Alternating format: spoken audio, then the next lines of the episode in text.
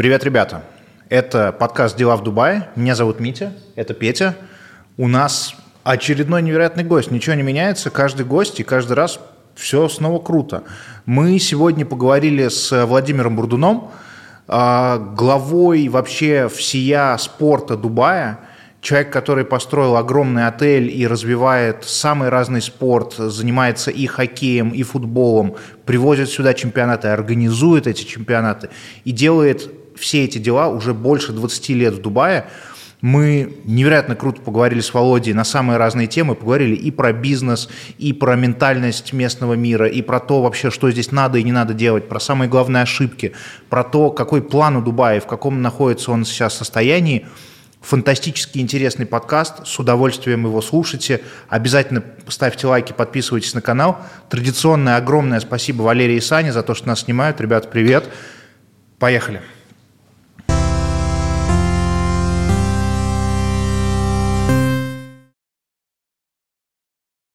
Здорово здесь оказаться. Спасибо тебе. Mm. Привет.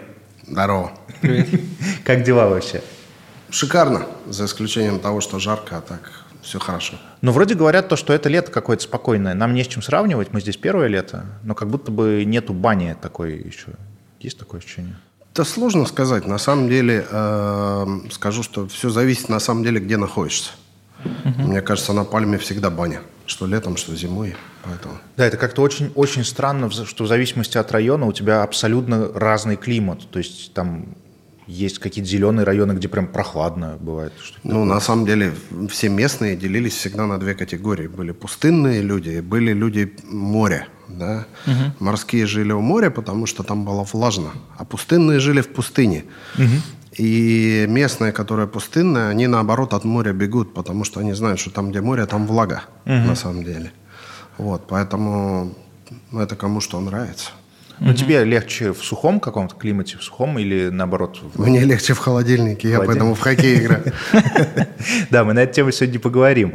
А, мы смотрели, когда какие-то статьи с тобой, интервью, интервью, чтобы вообще понять, э, сложить как-то профиль. Главное, про что пишут? Пишут, что ты боксер и что ты хоккеист. Да бывший уже все.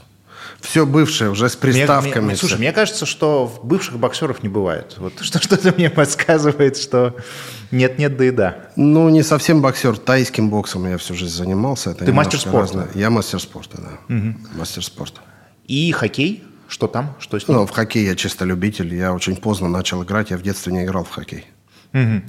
Тогда правильнее, наверное, тебя будет сейчас представить как предпринимателя и как э, президента э, Эмиратской Дубайской хоккейной лиги. Ну, я меня. уже не президент Эмиратской хоккейной лиги, потому ага. что я ушел, потому что, ну, на самом деле времени нет, это отнимает много времени, а просто некогда совершенно этим заниматься сейчас. Давай тогда актуализируем, в каком статусе мы с тобой можем говорить сейчас. Ты сегодня в Дубае кто? Ну, я предприниматель прежде всего. Угу. Я глава крупной группы, угу. корпорации, если можно так сказать, которая занимается спортивными, различными спортивными направлениями бизнеса в первую очередь. Угу. В том числе и девелопер, правильно? А, нет, мы не совсем девелоперы, мы скорее управленцы, то есть мы управляем, мы сами не строим, то есть мы занимаемся некой инфраструктурой, да, угу. то есть мы занимаемся больше ремонтом, чем созданием этой инфраструктуры. Угу. Вот. Есть... Мы берем какие-то вещи, которые уже построены, мы их переделываем, например, под себя, да, и потом начинаем управлять. Вот То так, есть... наверное, будет более правильно. То есть отель, в котором мы сейчас находимся, это же ваш отель, правильно? Вы управляете? Да, но он был построен. Был То есть это было готовое здание, просто мы его полностью перелопатили и все. То есть вы, вы купили готовое здание и сделали его под себя, или что это было? А, ну, примерно так, да. То есть мы все вынесли, все сломали и все по новой построили. А это изначально и должен был быть отель? То есть он же по плану? А, нет, изначально по плану это был хостел. Mm. Вот. В этом есть большая разница, потому что так как мы хотели из этого сделать отель, нам пришлось очень многие вещи менять. Вот. Например? Ну, ну, скажем, ну, вообще по правилам муниципальным здесь, да, скажем так, есть зоны отельные, которые необходимо, чтобы были, типа зона лобби большая, да, там ага. ресепшн какой-то, охрана должна быть, парковка должна быть, там ага. еще что-то. Внутри должны быть совершенно разные вещи. Вы не поверите, но, допустим, в отеле должен быть, допустим, телефон в туалете. Mm. Обязательно. Который, на проводе. Это, это вот на самый проводе. emergency, да? Который... Да. Угу. Который обязательно, если вдруг тебе плохо стало, то есть mm. в хостеле тебе плохо быть не может, а в отеле может быть плохо. Поэтому у тебя должен быть телефон в туалете и какие-то такие вещи, ну, муниципальные. Сколько этому отелю лет? Как давно ты начал? 11 лет э, этому зданию, а вообще мы занялись отельным бизнесом, управлением отелей.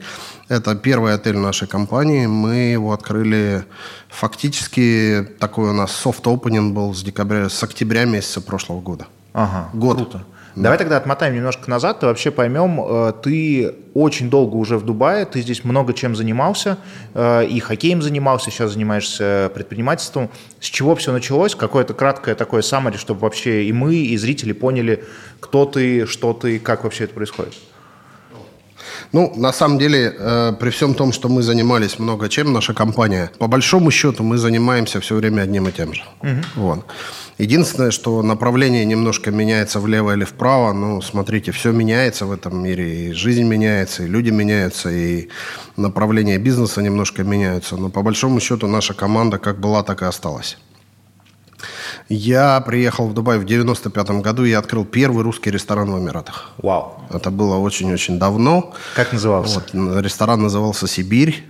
Вот, я основатель, скажем так, food and beverage российского такого, да, в 2001 году я его продал, перекрестился и сказал, в жизни не пойду в ресторанный бизнес, потому что это очень сложно. А это первый твой ресторан был? Ты до этого не делал? Это был мой первый такой ресторан, да, такого уровня. И вообще, в принципе, был, можно сказать, первый ресторан. Вот. Но ресторан до сих пор люди вспоминают и до сих пор говорят, что там было очень вкусно и очень хорошее обслуживание было. И все до сих пор, все были очень удивлены, почему я перестал заниматься ресторанами. Это невыгодно или это просто головная боль? Нет, это было выгодно. Ну, во-первых, это, ну, скажем, с того, что раньше э, очень сложно было искать каких-то управленцев, и управлять всем нужно было самим. Ну, или привозить, видимо. Потому что, а даже привозить в то время, представляете, рестораны Советского Союза. Mm. То есть управленцев не было. Вот, ресторанный бизнес как таковой, он существовал за рубежом, но американца заставить сделать русскую кухню практически невозможно. Вот, а почему именно Дубай? Почему это довольно сумасшедшая идея 95 -го года. Совершенно случайно получилось. Я начал ездить в Дубай, меня попросили друзья. Я закончил английскую спецшколу, я говорил по-английски. И мои друзья попросили меня помочь. Они зашли сюда с бизнесом. Их тут обманули, они никто не говорил по-английски. Они попросили меня поехать, помочь им разобраться там со всей ситуацией. И я встретил э, местного, с которым, в принципе, мы сдружились, и с ним мы начали этот ресторанный бизнес. Э, вот. Сейчас его, к сожалению, уже нет живых, он умер э, там пару лет назад, по-моему. Но это большая семья Галадари.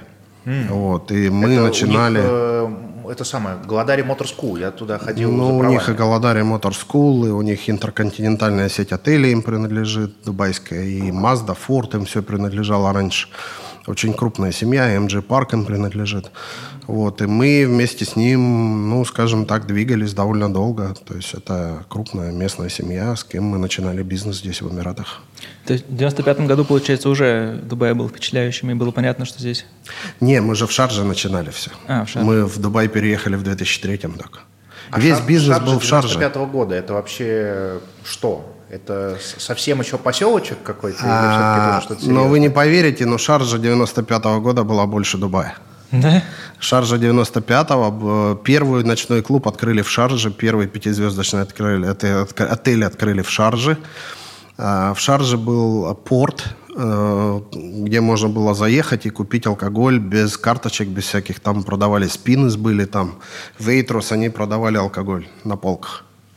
Это был 94 год. Я, знаешь, я не могу упустить факт того, то, что, значит, какие-то русские приезжают в 95-м году открывать что-то в, э, в Эмиратах, их кидают, и они выписывают англоговорящего боксера, чтобы как-то решить. Обычная рабочая схема. Да, очень похоже на 95-й год. Ну, примерно так и было. А, слушай, а сейчас же Шарджа, ну, не самый, скажем так, какой-то престижный Эмират, получается, при том, что ты говоришь, что, что он так начинался. Что-то, то есть Дубай начал так резко расти, что Шарджа проиграла. Как это получилось? Ну, тут сложно говорить о проигрыше. То есть вы же поймите, тут есть направление политическое движение, да, угу. то есть э, шейх Шарджи на самом деле Я до сих пор люблю Шаржу, да, как Эмират, и Шаржа самый зеленый Эмират. Если вы знаете, Шаржа по, величине второй Эмират по размеру после Абу-Даби. Дубай только на третьем месте по величине. В Шарже 17 музеев находится, например. Да? Шаржа очень мусульманский Эмират, и там очень много мусульман живет, именно тех, которые, ну, скажем так, вот, в религии в настоящей, да, то есть они там не посещают места с алкоголем там и все остальное, да. Просто рано или поздно пришло время, когда Саудовская Аравия начала вкладывать деньги в Шарджу, и за этим пошло такое веяние, что просто ну, алкоголь запретили, ночные клубы закрыли, пятизвездочные отели перестали продавать алкоголь, стали четырехзвездочными. Интересно, то есть пришло больше денег и стало при этом менее как-то френдли, что ли, прости Ну, это было решение государства.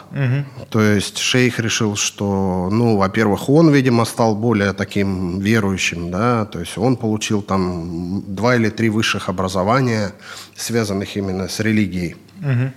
Я думаю, что это чисто его решение, и хотя сейчас я вам открою по секрету, говорят, что в Саудовской Аравии, скорее всего, разрешат алкоголь, и, видимо, Шарджа тоже откроется. Они же строят э, НИОМ, и, видимо, на эту тему очень сильно стараются как-то привлекать и западных специалистов, и вообще привлекать туристов к себе, и очевидно, что нужно разрешать какой-то алкоголь. Смотрите, ну, опять же, очевидности на Ближнем Востоке как таковой нет. Да, то есть мы должны всегда понимать, что существует, скажем так, ну, как я говорю, два лагеря, да. То есть, смотрите, вот мое четкое мировоззрение, да, вот иногда спрашивают, почему ты не молишься? Ну, если мои родители не молились, мне, наверное, сложно это начать делать, да. То есть все-таки это идет от каких-то предков, это идет все от твоего состояния семьи, от твоих родителей, как тебя это научили, как тебе это преподали, как это воспитали. Отсюда идет твое, скажем так, становление. И как Привычка еще, как еще дедушка Ленин говорил, что бытие определяет твое сознание. Да? То есть получается, что если вокруг тебя там люди, которые молятся и которые не употребляют алкоголь, то тебе очень сложно начать употреблять алкоголь. Если ты не попадешь в какую-то там как в России раньше говорили, бандитскую среду, да, там, Плохую 90-е, компанию. в плохую компанию, да, то есть, конечно, ты не начнешь это делать. Поэтому здесь этот вопрос, он такой очень, ну, как вам сказать, э, специфический, и его надо просто воспринимать как есть. Ну, вот в Дубае есть несколько там сетевых отелей пятизвездочных, в которых тоже нет алкоголя, и нормально, люди там живут, и, ну, там совладельцы саудовцы, то есть я, насколько знаю, вот, и я не думаю, что у этих отелей есть какие-то проблемы, Опять же, ну кто-то хочет выпить, он может пойти в соседний отель там и выпить спокойно, А вернуться и есть смысл, вечером. если ты не мусульманин, останавливаться в таком отеле, чтобы, видимо, это же какой-то такой тихий, спокойный отдых без э, шума гамма, без всего этого дела? Или это будет все равно как некомфортно? Но вообще шума гамма в отелях-то особо нет в Эмиратах. Ну, наверное, за исключением только пару тусовочных мест, типа Миносияхи там каких-то. На Пальме вот где этот там? знаменитый отель, где... The это- Five? Да, да, да, да, где постоянно эскортницы Ну, дежурят. это такой отель своеобразный. Мы вообще местные шутим, что туда нельзя ходить, потому что в бассейне, искупавшись, забеременеть можно. Вот, поэтому, ну, в смысле, туда появляется в основном молодежь, там люди, скажем так, семейные, возрастные, вряд ли туда попадают, и я не думаю, что там особо весело. Да. Вот, поэтому, слушайте, ну, каждый выбирает свою дорогу. Есть огромное количество молодых людей, которым это нравится, которые хотят тусоваться, которые в Дубай ездят только для этого, почему бы нет? Ну, А Мне, мне кажется, в Дубае в целом вообще как-то очень тихо и спокойно. Вот, допустим, мы вчера были в Дубае-моле, это же самый первый праздничный день из четырех, и там э, толпы людей. Конечно, это не комфортно с точки зрения массы, но все довольно тихо.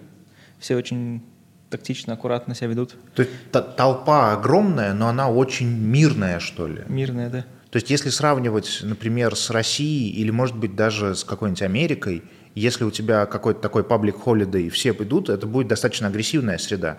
Здесь она скорее такая неспешно да. простенькая. Пока такая. что самое громкое Из-за место- жары, из-за солнца. Непонятно. Пока что самое громкое место, что мы видели, это был паб, э, где была куча англичан. Магеттиганс Э, на GLT. А, я понял, которые кричат все время, с рядом с которыми сидеть невозможно. Невозможно Да-да-да-да-да. вообще, да. То есть ты сидишь и себя не слышишь. Это нормальное Да. явление. Есть несколько громких наций. Это англичане, американцы прежде всего. Да. Совершенно. И без причины очень громкие нации. Канадцы. да. То есть это люди, которые рядом с тобой сидят и просто кричат. Я никогда это не понимал, кстати. Для меня Да. это всегда был кошмар. Да, да, да. То есть у меня всегда проблема там в раздевалке, потому что ты приходишь успокоиться, там хоккей какой-то, да, и они просто между собой начинают разговаривать и разговаривать на таком высоком тоне, что я, я не знаю, ты просто сидишь, и у тебя кровь кипеть начинает, и ты начинаешь понимать, что ты где-то в каких-то военных действиях тут участвуешь, на самом деле. Не мы дай вчера бог. приезжали посмотреть, э, выбрать место, где мы будем снимать сегодняшний подкаст. И сколько это было? Часа, Часа три дня, да. часа три дня зашли, потому что здесь на территории Спорт-Сити вот этого всего комплекса есть отличный паб, где наливают, собственно, килки. Вот, мы зашли в три часа дня, и там была компания из восьми бритишей, которые в три часа дня уже были очень хорошие. А может быть и нет. Не, Не, может не, быть, они- хорошие они были. Мы можем просто, просто так разговаривать. с Я не А знаю, может, ну, это не три часа дня было? Нет, это было как раз вчера, три часа. Да дня. нет, ну я шучу, ребят. Пьют с утра до ночи. Вы не забывайте, что, насколько я знаю, Дубай раньше был там где-то, по-моему, на четвертом месте в мире по потреблению алкоголя. Дубай? Да. А знаете почему? Потому что в Дубае очень много туристов, А. которым жарко и которым делать нечего, они пьют с утра. А, ну да. Но- Почему бы нет? Очень сильно, вот я, я первый раз в жизни был в Дубае в 2014 году, и я помню, что найти бар, где вообще выпить, это было, ну, такое, не то чтобы сложно, но их было совсем немного. А сейчас вообще куда угодно, как угодно, как будто гораздо легче. Мне кажется, тебя возили по Шардже. И тебе обманули, тебе сказали, что ты не в Дубае. На самом деле, с 2000-х годов в Дубае с алкоголем никаких проблем не было. Никогда. То есть очень много было историй о том, что там в Дубай приеду, алкоголя нет, мне не купить, тут не выпить. Там, ребят, в Дубае алкоголя сколько хотите, когда хотите. И мало этого, если раньше были какие-то ограничения там, на Рамадан, там еще что-то, сейчас никаких ограничений нет, поэтому никаких проблем с алкоголем в Дубае нет. Но при этом хотел спросить такую штуку про алкоголь. Вот есть две сети, которые продают в Дубае именно алкоголь. Это ММА и African Eastern, получается. Во-первых, э, очень интересная штука, что они всегда зашифрованы как такая секретная дверь. То есть это никогда не парадный вход, это всегда либо через парковку, либо как-то сбоку и так далее. То есть это, это же правительственная какая-то логика, что он не может быть на парадном месте на каком-то. Ну, смотрите, тут же момент такой, да, если ты алкаш, об этом не обязательно кричать. Правда? Вот. На самом деле они, наверное, правильно делают, потому что я думаю, что, смотрите, ну, вообще, в принципе, у арабской нации, которая там, ну, я не беру сегодня Эмираты, как Эмираты, как страну, я, в принципе, арабскую нацию беру, которая, скажем так, генетически не употребляла алкоголь. Я думаю, что для них употребление алкоголя это страшно. Почему? Потому что они к этому привязываются, у них нет иммунитета. Я думаю, что очень сложно спрыгивать с этих ситуаций. Вот, я думаю, что многие из них скрывают, что они регулярно употребляют этот алкоголь. Вот. И поэтому, конечно, местные, зная это, я думаю, что просто делают ну, какими-то незаметными эти входы в магазины. Плюс, ну, наверное, одно из отношений именно мусульманства, э, ну, сложно сказать мусульманства дубайского, да, но, скажем так, отношение мусульман в Дубае, да, это как раз э, вот эта терпимость к тому, что рядом люди делают совершенно не мусульмане, и они имеют на это право. И, наверное, по мне это является какой-то вот такой, знаете, э, ну, высшей мерой осознания религии. То есть ведь это не, не важно, что делает сосед, важно, что делаешь ты. Да. И для меня, допустим, это ну, вызывает во мне там некое там, уважение, скажем, да, то есть вот даже отношение к Рамадану в последнее время, то есть последние два года даже перестали закрывать места в Рамадан, где люди кушают и обедают. Если мы понимаем, что у нас там 80% находящихся сегодня в Дубае это туристы, зачем создавать им дискомфорт? Да, и если ты мусульманин и ты уверен в себе, у тебя пост, но зачем тебе закрывать еду, если ты все равно есть не будешь? Да? То есть, ну, наверное, вот это есть осознание, вот это, о котором я говорю, и, наверное, вот это как раз такой правильный подход, да. Ну, я скажу так, что я, допустим, был там в Израиле, для меня очень сложно было находиться там в субботу, да. То есть, когда в отеле нет там ничего горячего, и там шаббат-шаббат, да, то есть надо выбрать там мясо или молоко в любом ресторане. И на самом деле это не совсем, по-моему, правильно, потому что, ну, хорошо, я понимаю, что есть религии, есть какие-то каноны, есть что-то такое, да, но, слушайте, у нас тоже есть огромное количество людей, которые не мусульмане, которые работают по пятницам и разливают алкоголь, и ничего страшного в этом нет. И в Израиле тоже огромное количество людей, не, скажем так, э, я все время по-английски пытаюсь говорить, Давай. которые не следуют религии, там, скажем, местной, да, mm-hmm. и почему бы их не, не поставить наливать там чай в субботу, да, mm-hmm. потому что если мы туристы, и я там, не, у меня нет никакого шабата, почему бы мне не попить чай, который я люблю утром или кофе.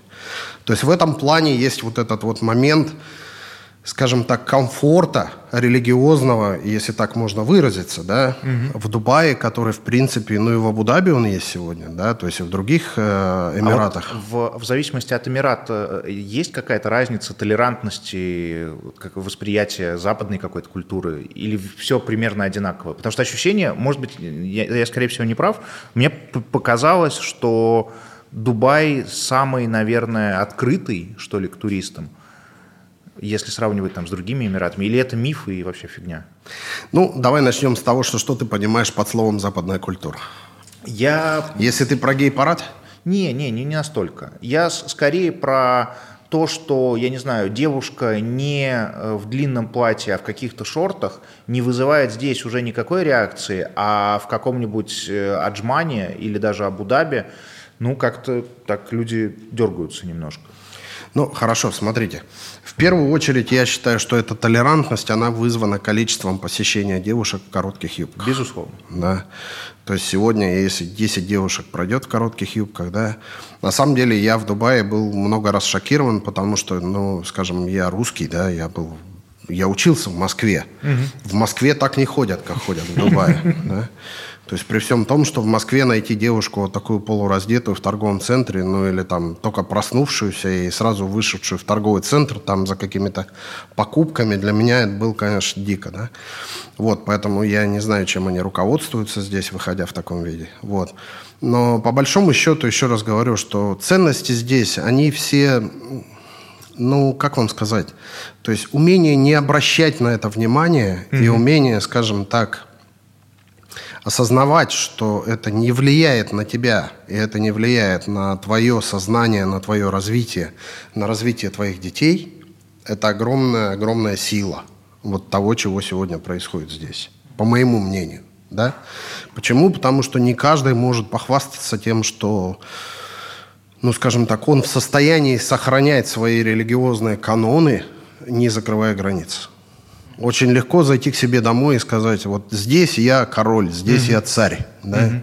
И у меня здесь мои правила, и вы живете здесь по моим правилам. А ты приходишь домой и говоришь, здесь я король, здесь я царь, но здесь и ваши правила тоже приемлемы людям, потому что я толерантен, потому что я, скажем так, осознаю, что моя религия сильнее вашей, к примеру, да, я уверен, что они именно так и думают в этом mm-hmm. случае.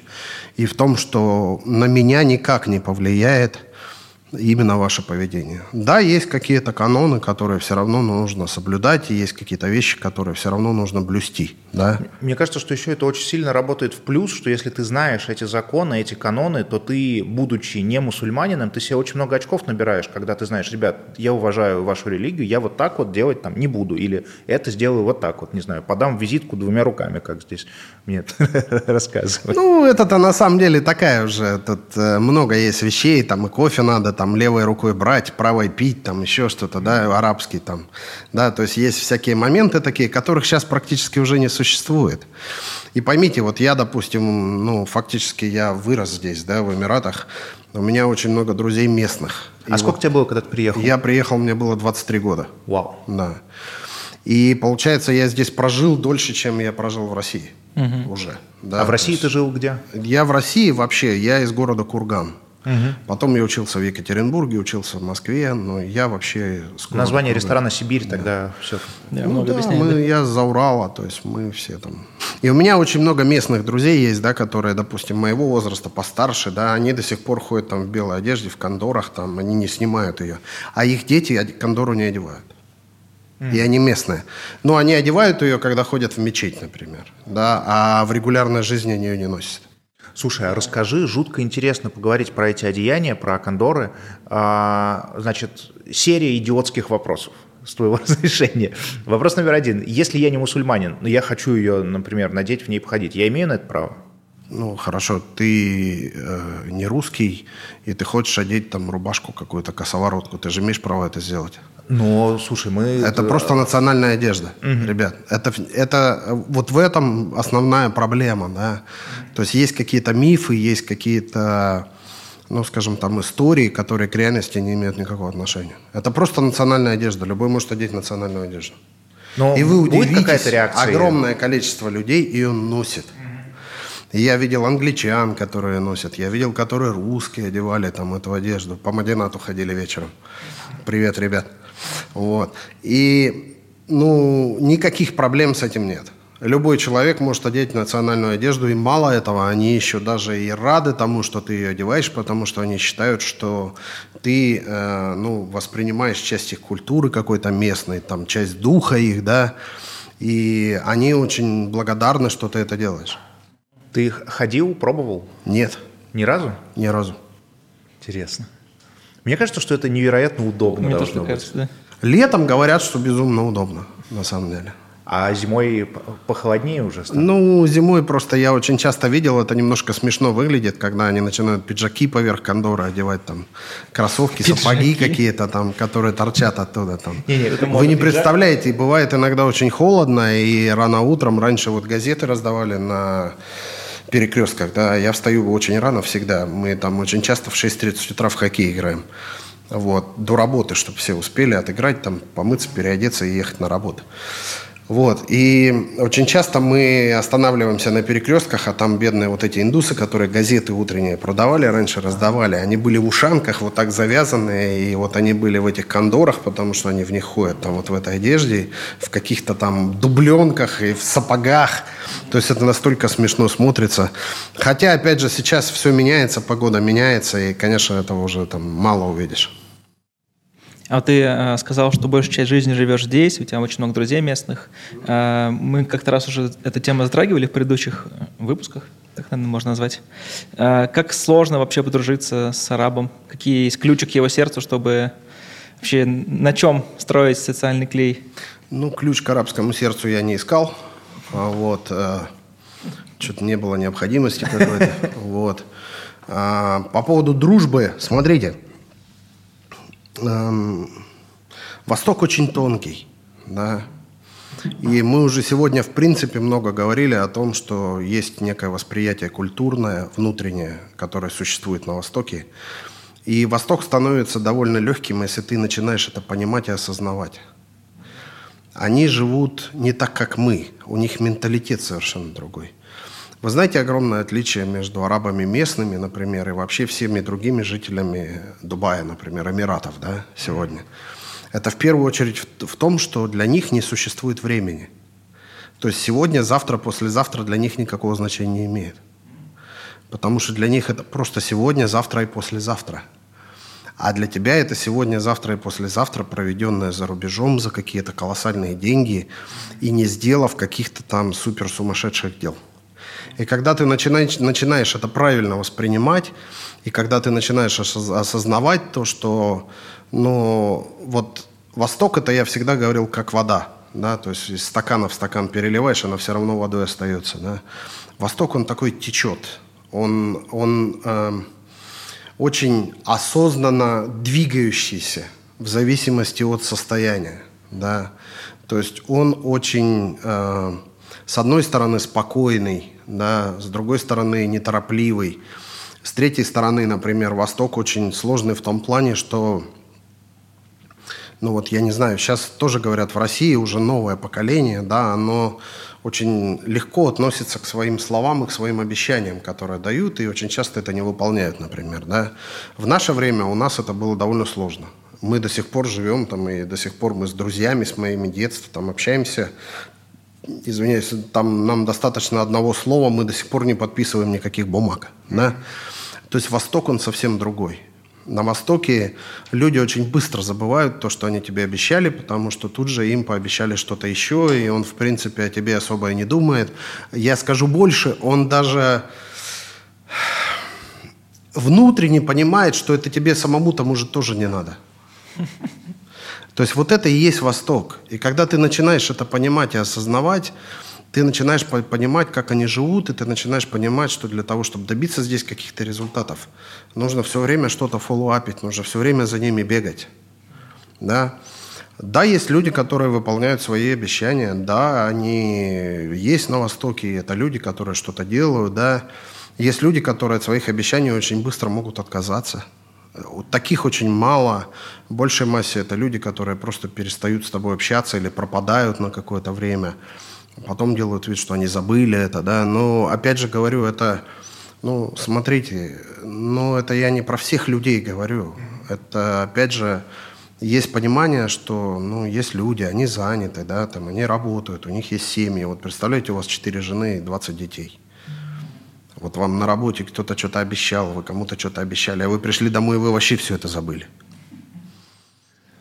Я в какой-то момент поймался на мысли, что вот у нас произошла встреча, 15 минут обязательно надо отправить письмо или написать «Привет, мы договорились о том-то, том-то, том-то, огромное спасибо, давай там встретимся тогда-то».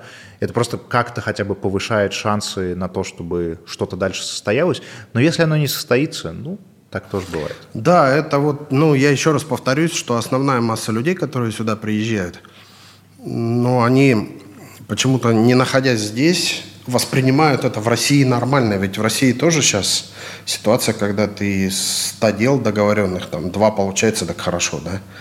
А приезжая сюда, они почему-то думают, что здесь все прям получается, и все обещания, которые тебе здесь дают, они все всегда будут иметь место, и никогда никаких проблем не будет. То есть в этом моменте есть, скажем так, вот такая ментальность, потому что люди, приезжая сюда, они понимают, что они приехали здесь решить какие-то вопросы. И для них вот это время, оно является качественно, вот скажем так, объемлемым, потому что за это время им надо решить 28 вопросов. Ну а всем-то остальным на это плевать. Потому что у всех остальных есть 4 жены и 20 детей. Поэтому это надо просто воспринимать. И как только ты начинаешь это нормально воспринимать, жить легче становится просто. Ну да, если начать перекладывать это на бизнес, который все-таки завязан и на сроки, и на выполнение каких-то обязательств, там, не позднее такого-то числа и так далее, то становится сложно. Э, скажи, вот ты после того, как закрыл этот это самый ресторан... Это становится сложно только первые 10 лет. Первые 10 лет, окей. Ты закрыл ресторан, 2005 год. Э, что было дальше? Ну, в 2001 я его продал, у меня уже параллельно был другой бизнес совершенно. В 2003 мы открыли первые академии боевых единоборств. Мы развивались очень долго как клубы. Я создал фактически национальную сборную Эмиратов по тайскому боксу. Вау. Да, я очень долго был вице-президентом по развитию мировой федерации тайского бокса. Вот. Э, мы открыли огромную сеть клубов э, боевых единоборств. Мы фактически первые это начали в Эмиратах. Вот. И очень долго это делали. Потом мы начали заниматься различными мероприятиями. Но мероприятия мы начали еще с 90-х заниматься. Когда у нас был ресторан, э, мы, в принципе, ну, привозили артистов, делали выступления без остановки. Но это то же самое, что провести там футбол – то есть вы поймите, что есть команда, которая проводит мероприятие. И для того, чтобы провести мероприятие, нужно все то же самое. И неважно, это спортивное мероприятие или культурное мероприятие. Но если ты хороший организатор, тебе не важно, что делать. Вот в этом вся суть, да. То есть поэтому я и говорю, что можно заниматься ресторанным бизнесом, и в том числе можно заниматься, там, я не знаю, гостиницей, а в оконцовке все равно это будут какие-то ивенты, которые ты проводишь, и все. Ну, есть же слово под названием hospitality, э, и, по сути, ну, так или иначе Примерно ты... так и есть, да занимаешься тем, чтобы людям, которые к тебе пришли, и неважно, это отель, ресторан или еще что, чтобы, чтобы им было хорошо. Слушай, а по поводу клубов и вице-президентства, это все частные деньги или вы делали это как-то вместе с э, правительством? Как это вообще происходило? Ну, мы делали это по-разному, скажу так, да. Где-то мы это делали с правительством. А, я был вообще когда-то техническим директором там э, Аль-Шабаб клуба Что такое, расскажи. Ну, это есть такой клуб э, футбольный, да, в каждом футбольном клубе местном есть там другие виды э, спортов, помимо футбола, mm-hmm. есть и баскетбол, и гандбол, и другие какие-то, да. И в том числе всегда были боевые единоборства. Просто это не был там тайский бокс, это было карате всегда, там тэквондо было, олимпийские виды спорта какие-то, да. Вот, и я в одном из государственных клубов возглавлял э, боевые единоборства. Я был техническим директором клуба. Вау. Вот, местного. Вот. Э, сейчас этот клуб объединился с другим клубом. Вот, в принципе, но как бы в любом случае это было очень, очень давно. Вот. И Мы, например, открыли большой клуб там э, в Этисалат Академии. У них там академия огромная была, которую они построили первую, именно университет. У нас там, там огромный зал был, например, мы тренировали там детей, да. То есть у нас общее там количество детей, которых мы тренировали, было чуть ли не полторы тысячи там или две Фантастика. по городу. Вот. А, но опять же я говорю, смотрите, это же вопрос очень такой. Мне стало тесно в клубах, потому что я понимал, что вот ну, мы достигли какого-то уровня, да, мы заполнили клубы, угу. и идти-то дальше некуда. Mm. Хорошо, было у нас один клуб, мы открыли. Потом а, через... Подожди, а дальше идти, например, э, по Менорегиону? Да, но я никогда не видел себя э, сидящим в одном месте и управляющим чем-то где-то там на расстоянии mm. там, полета сокола. Mm-hmm. Правда. Я, я не представляю, как это люди делают. Mm-hmm. Я до сих пор не представляю, как это люди делают. Я до сих пор работаю сам. То есть тебе важно быть вовлеченным в процесс? Не то, что важным быть вовлеченным. Я по-другому пока не умею. Mm. У меня не получилось в жизни найти какого-то менеджера, который mm. бы за меня работал, а я бы в это время где-то на Мальдивах отдыхал. Не получилось, правда. Окей. Это похоже на нашу историю нашего агентства, только у нас в обратную сторону. Мы какой-то момент поняли, что у нас бизнес по принципу велосипеда, как Митя говорит. Пока педали крутишь, так он едет. И мы поняли, что... 100%. Да, да, мы, когда были молодыми, мы 19 лет мне было, Мите было 22, мы открыли бизнес. А, и вот уже со временем, когда уже после 30, начинаешь уже думать, может быть, все-таки чем, чем-то одним заняться. А вы, по сути, ты, по сути, эм, в обратную сторону пошел. У тебя был сначала ресторан, это такой большой проект, который мог существовать, на самом деле, по-хорошему, мог бы и ну, клуб, 20 лет существовать. Клубы были больше, чем ресторан, потому что клубов у нас количество было намного больше, и управление клубами было все равно немножко сложнее, чем одним рестораном.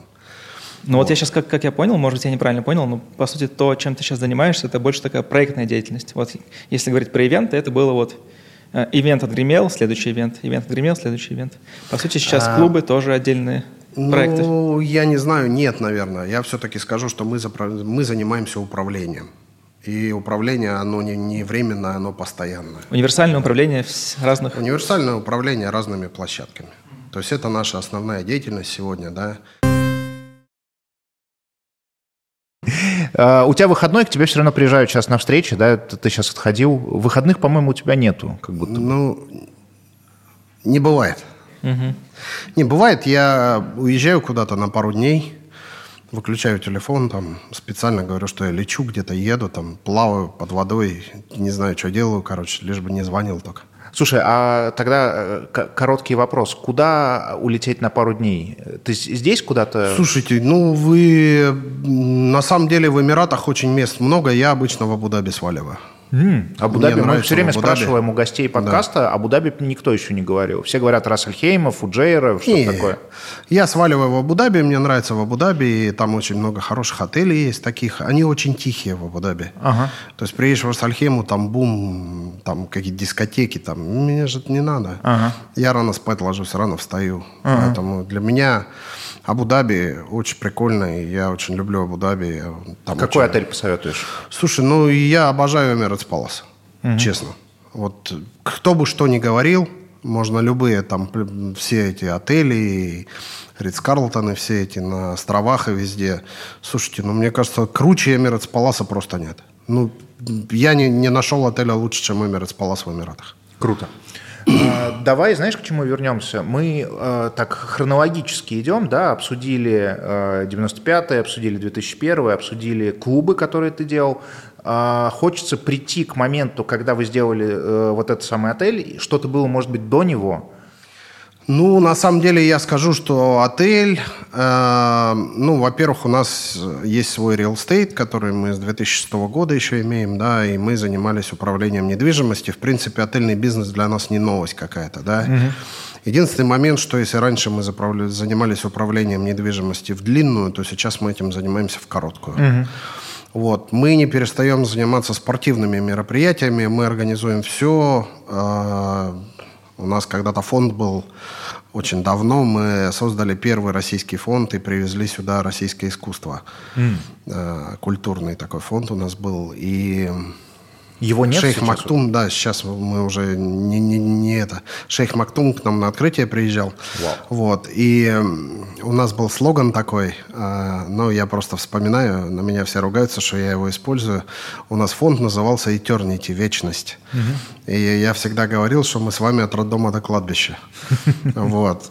Эм, На самом деле э, мы до сих пор проводим огромное количество спортивных мероприятий, и мы до сих пор управляем там катками. У нас есть каток один, второй мы строим сейчас, который будет построен там через год или полтора.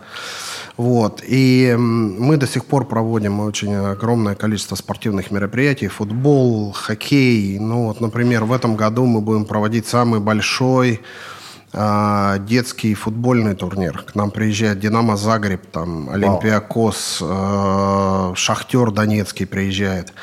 То есть у нас приезжают там дети 13-летки, чтобы вы понимали, вот я там почти метр восемьдесят ростом, я недавно совсем был в Хорватии, э, мы спонсоры одного там детского турнира, и я вручал им медали. И после вручения медалей нужно было с ними сфотографироваться. Но я же человек взрослый, я думаю, ну сейчас я встану сзади, и меня будет видно. Я встал сзади, они передо мной стали, меня не видно. Это дети, им по 13 лет. То есть это совершенно другой уровень футбола они показывают. То есть это профессиональные люди, это профессиональные дети, которые играют на совершенном сумасшедшем уровне. Вот, мы этим тоже занимаемся. И, естественно, мы проводим много хоккея. И в связи с этим у нас возникла одна большая проблема. Наша самая большая головная боль – это был отель. Почему? Потому что так как мы проводим огромное количество спортивных мероприятий, нам всегда нужно было кого-то где-то селить. И для нас это был кошмар какой-то. То номеров нет, то они дорого, то они дешево, то приедешь, там перепутано, то еды нет, то далеко, то нужно транспорт организовывать. И из-за этого мы решили, что ну пришло время, и все-таки пора заняться все-таки отелем. И мы запустились. Это был одиннадцатый? Ну, на самом деле, мы в пандемию мы не работали в 2020 год совсем. Вот, после пандемии мы там еще где-то 6 или 7 месяцев приходили в себя.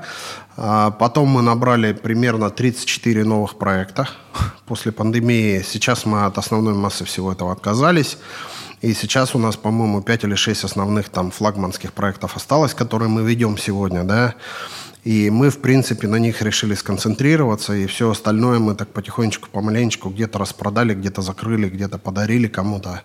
Ну, потому что все объемлющее, оно тоже не работает, к сожалению. Слушай, а отель – это прибыльная уже история или пока что это инвестиция? Ну, во-первых, это, конечно, инвестиция. То есть отель прибыльный, если мы говорим, скажем, в формате там одного дня, это невозможно. Да? Скажем, сегодня отель для нас прибыльный. Да, прибыльный, потому что мы э, строим бизнес на том, что вчера у нас было убытками. Да? То есть вчера наша основная затратная часть была это отель. Сегодня отель для нас уже прибыль. Да? Если мы посчитаем, сколько мы сегодня уже пропустили людей через наш отель, например, да, вместо того, чтобы их селить кому-то, это просто перекладывание денег из левого кармана в правый. Плюс мы надеемся, что все-таки мы сможем создать нечто, что-то новое. Это одна из причин, почему мы не пошли ни в какую сеть. Мы решили создать что-то свое, и нам это понравилось, и мы вроде как у нас это получилось даже. Ну, вы видите отклики, знаете, в принципе, да, о том, что люди о нас говорят, наверное, больше даже иногда, Здесь чем я. очень уютно, очень классно. Да, и хорошее настроение. здесь. Мы стараемся, конечно, все это поддерживать, и мы говорим, что это первый отель с характером у нас. Вот, мы очень относимся серьезно там и к спортивным каким-то вещам, которые происходят в отеле. У нас у всех там вход, например, там в топовый зал Fit Republic, который есть в Эмиратах сегодня. Там 50-метровый бассейн можно бесплатно использовать, там многие какие-то вещи, да. У нас тренера в отеле живут, у нас утром зарядка. Вот. Э, Мы сейчас открываем огромный ресторан на тысячу метров, в котором будет э, очень, э, скажем так, правильное питание спортивное. То есть у нас на территории отеля живет сегодня, ну, с сентября месяца живет 4 футбольных академии, чтобы вы понимали. Фантастика. То есть мы как продолжали заниматься спортом, мы так и занимаемся. Слушай, а отель, он э, куплен в собственность? То есть земля твоя, здесь же как-то хитро. А, ну, на самом деле у нас немножко не так. У нас отельные здания взяты на 20 лет в аренду. Ага. Вот, у нас долгосрочная аренда. Фактически это партнерство с государством у нас. Но мы давно работаем с государством. И мы с государством в партнерских отношениях находимся очень давно. Вот. Ну, к примеру, у меня спортивная виза, золотая виза спортивного инвестора под номером 000001. Вау. Да, поэтому... Получается, у нас здесь э, подкаст э, холдеров Golden Visa. Да. Ну, как-то примерно так. Да. У нас там, правда, начинается 9 миллионов, 9, что-то такое. А А, здесь, же, в принципе, невозможно выкупить да, землю экспату. Почему можно? Можно, да? Можно купить землю, есть фрихолды много. Там Нет смысла у нас. То есть мы все-таки управленцы. Мы не девелоперы, мы не строители. Но это разный бизнес совершенно, да. Еще раз повторюсь, мы берем готовые объекты, мы их модернизируем, создаем там бизнес на территории, и потом все это работает. Ну, То а есть вот это 20 наша лет пройдет, цель и 20 задача. лет пройдет, вы построите, вы уже построили махину, но будет еще больше, да? 20 лет пройдет, э, что дальше? Дальше вам нужно будет как-то продлевать, есть какие-то условия в А, контракте, как это? Ну вот удивишься, но мы года еще не работаем, а у нас уже есть огромное количество предложений новых по отелям. И к нам приходят люди уже сами и говорят, а возьмите наше здание в управление. То есть смотрите, ну начнем с того, что, к примеру, сегодня мы добились того, что мы находимся в Спорт-Сити, и в Спорт-Сити мы стоим в 4 раза дороже, чем любое, любое место здесь по ценам.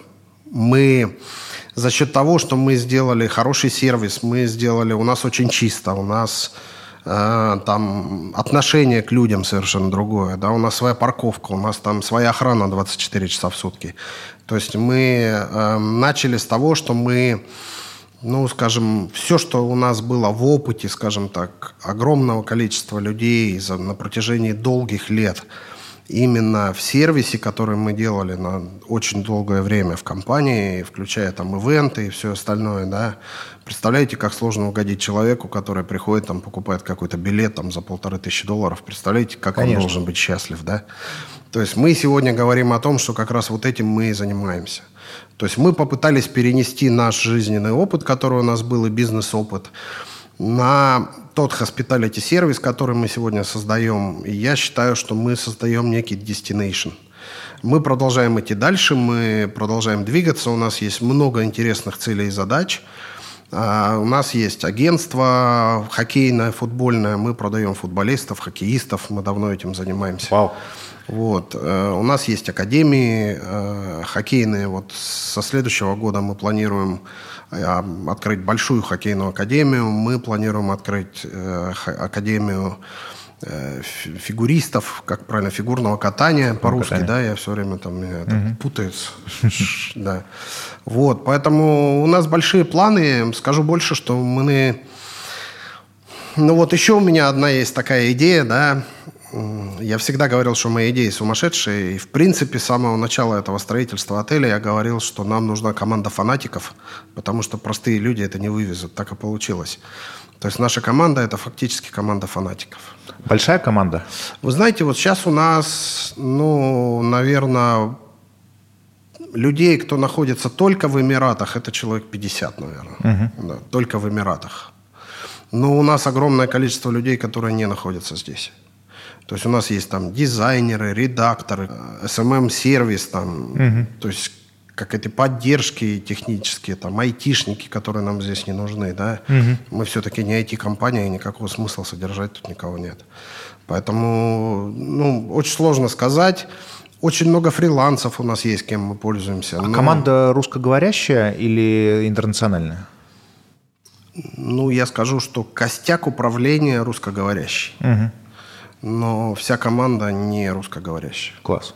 У нас огромное количество иностранцев, которые работают. И, ну вот представляете, мы там, я говорю, мы каждую неделю там в хорошую погоду проводим тут барбекю для своих гостей, для друзей. В прошлый раз я на барбекю насчитал там 23 национальности к нам приходили. 23 национальности пришли просто вечером там шашлык поесть, там поздороваться, поговорить с кем-то. Это вы здесь, в Спортсити, делаете? да, да, конечно, да. Класс. Я еще хотел по поводу отеля э, такую вещь спросить. Я смотрел по Property Finder и обнаружил то, что в этом отеле вроде бы можно и на год снять. Э, то есть вы, вы сдаете и помесячно, и как-то... Мы сдаем практически на любой срок, за исключением очень короткого времени. То есть мы практически не сдаем меньше, чем на неделю. Угу. Нам нет смысла просто это делать. То есть у нас все-таки не совсем отель. Отель, как принято это, да, когда человек может на сутки там переехать, перекантоваться, да, да, да. там что-то сделать. Мы немножко, конечно, другие. Во-первых, у нас размеры другие, да, у нас разные виды апартаментов есть. А сколько номеров вообще? А, вообще у нас 200 номеров в отеле. Но а, это нельзя сказать а, правильно, да, объясню почему. Потому что некоторые номера у нас больше, чем 100 метров. И там могут жить одновременно 6 человек, например. Да. 100 метров сколько комнат, сколько спален там? Ну, это две спальни, получается, да, а, плюс огромный холл, зал. Ага. Вот. Но чтобы было понимание, вот сейчас, когда у нас есть номера специальные для футбольных академий, потому что там они просят ну, так как они все экономят деньги, они просят там побольше, чтобы народу в одной комнате mm-hmm. жило. И, в принципе, это нормально. Почему? Потому что они практически там не находятся. У них две тренировки, они там не моются, у них есть души все в, в клубах. Вот, поэтому они, в принципе, этим пользуются. Там очень так вот пришел, поспал, ушел, да, фактически. Вот, то у нас получается в общей сложности почти, ну, наверное, около 800 кроватей, если можно так сказать. То есть мы одновременно можем поселить 800 человек. Фантастика. У нас два десятиэтажных здания и огромный ресторан на тысячу метров. Невероятно. Давай, знаешь, э, еще тогда попробуем описать э, тот весь комплекс, в котором мы находимся, потому что немножко была путаница, потому что я сначала я нашел с тобой интервью, и я подумал, что все вот это вот и футбольное поле, и поле для регби, это все ваше, а здесь же несколько владельцев на самом деле получается. Путаница хороша для нас иногда. Это мы можем вырезать, сказать. Да. Получается, да, все да, ваше. Да, да, все наше, да. Ну, на самом деле, я скажу, что это хорошо, что это не наше, потому что это совершенно разный бизнес. Угу. И мы не хотели бы эм, принимать участие в этом, хотя вот мы сейчас обсуждаем с одной из школ соседних о том, что мы заберем у них футбольное поле на, в, послед, ну, в постоянное управление. Объясню почему. Так как у нас живет огромное количество футболистов именно, то они нас просто заманали с этими полями. И мы, в принципе, уже думаем о том, чтобы иметь все-таки хотя бы одно свое футбольное поле да. Угу. Но опять же, это просто нам поможет сегодня, э, ну, скажем так, заполнять наши апартаменты. Это не для того, чтобы футбольное поле сделать отдельно футбольным полем. Угу. То есть вы выстраиваете скорее э, сервисы вокруг апартаментов. Что вы еще можете предоставить? Совершенно верно. Ну вот смотрите, мы сейчас разговариваем о том, что у нас если все хорошо. Да, я не очень люблю о планах говорить. Но если все хорошо, мы проведем огромную IT-конференцию э, в конце года, в которой должно принять участие почти 15 тысяч человек. Mm. Здесь, вот. на территории? Ну, мы это будем, скорее всего, в Кока-Кола-арене проводить, но основная масса будет жить у нас, и Костяк будет жить у нас, и компания организатора будет жить у нас. И вот это вещи, которыми нам нравится заниматься. То есть мы будем участвовать в грандах этой конференции, то есть мы выберем несколько проектов, которыми станем инвесторами в этих проектах. То есть у нас есть такие возможности, у нас в принципе есть там за счет того, что мы срезали там ненужные так скажем, слои э, бизнеса, которые на нас висели и тяготили нас. Вот, у нас появились возможности для того, чтобы реинвестировать это что-то в какие-то новые проекты, и мы с удовольствием это поддерживаем. Ну, э, будет здорово, у нас есть IT-проект, будет здорово попасть на эту конференцию, что-нибудь поговорить, Без рассказать. Без вопросов. Да. А, давай закроем тему района и вот этого комплекса. Да, что... еще раз по району. Да. А, извини, просто меня не, выключило, отлично, как обычно. Очень да. хорошо. Отлично а, на самом деле район у нас делится на четыре основателя, на четыре владельца, так можно выразиться, да. То есть у нас есть Академия крикета, которая принадлежит одним людям. У нас есть Fit Republic и кроссфит и бассейн 50-метровый, который другим людям принадлежит. Mm-hmm. У нас есть футбольные поля Ла Лиги и э, регби-поля, которые еще третьему человеку принадлежит. И у нас есть мы, угу. да, которым принадлежит все жилье на районе. Да? Mm-hmm. То есть мы э, четко разделяем бизнесы, и мы стараемся друг другу на пятки не наступать, и мы работаем все совместно, к примеру. Mm-hmm. С Ла Лигой мы проводим, например, там Ла Лига Академия живет у нас, мы у нее арендуем поля футбольные, mm-hmm. да, и регби поля, да. Вот к нам, например, приезжает там команда ЦСКА в декабре месяце, они приезжают на регби 7, и 150 человек будет жить здесь у нас. Fit Republic проводит без остановки какие-то кроссфиты, там еще что-то, к ним приезжают тренера, которые там временно проводят мастер-классы какие-то, все живут у нас. Есть Крикет Академия, которая в этом году запускает лигу свою в Эмиратах. Это первый, первый год лиги будет эмиратской. Мы спонсоры лиги и мы спонсоры команды крикета. Да? Чтобы было понятно, крикет – это еще одно из направлений, куда мы движемся в этом году, потому что ну, во-первых, мы находимся рядом с крикет-стадионом 25-тысячником, где проводится ежегодно чемпионат мира. А во-вторых, чтобы было понимание, что, ну, например, там крикет это самый популярный, самый популярный спорт в мире. Да, он больше, чем футбол. Он намного больше, чем футбол, потому что крикет, э, ну, как правильно, опять же, по-русски, там фолловеров у них там 2,5 миллиарда человек. Огромное количество людей, которые следят за крикетом, это какое-то сумасшествие, безумие. Я никогда в жизни не знал, что можно бросить мячик, и там за тобой будет 2 миллиарда человек смотреть. Но вот у меня свое немножко отношение к крикету.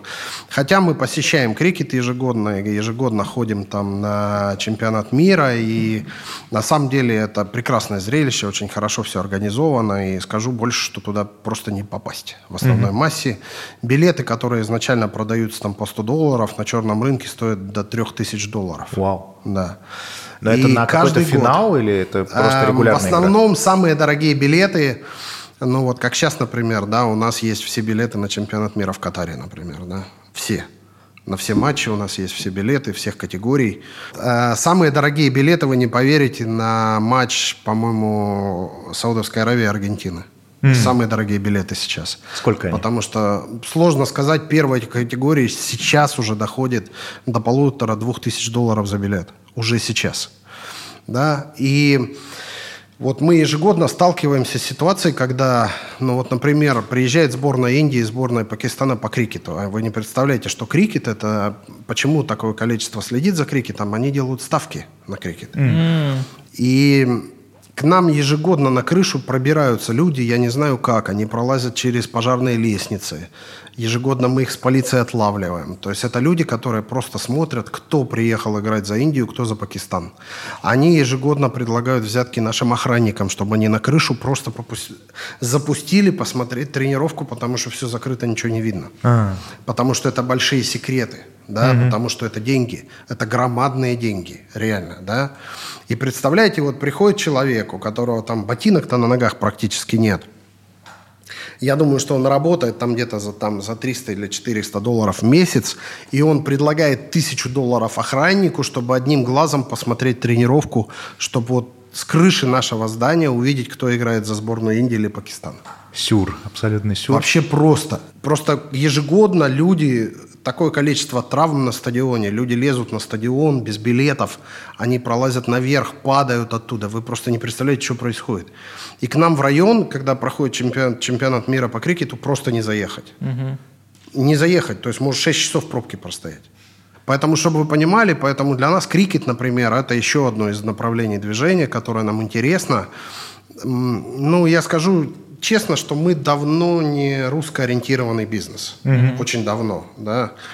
Ну, например, по статистике в нашем отеле почти 50% людей, которые проживают, это Ближний Восток. Поэтому мы не русскоориентированные совершенно. И ну вот как-то как так сложилось, что мы все-таки здесь, но мы говорим по-русски, но мы все-таки бизнес наш, он не совсем с Россией связан. Да.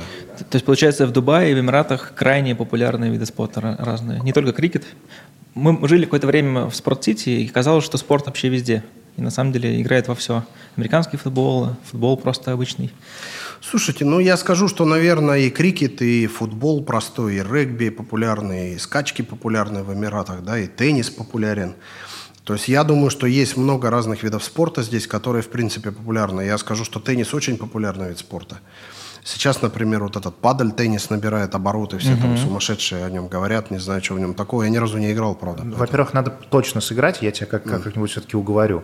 А, Ты рассказывал интересную штуку про падаль теннис, то, что он появился потому, что в который Fast 3, вот что это, что это его любимый, по-моему, вид спорта или что-то такое. А, да, по-моему, он где-то сыграл, и ему он понравился, и он начал его развивать.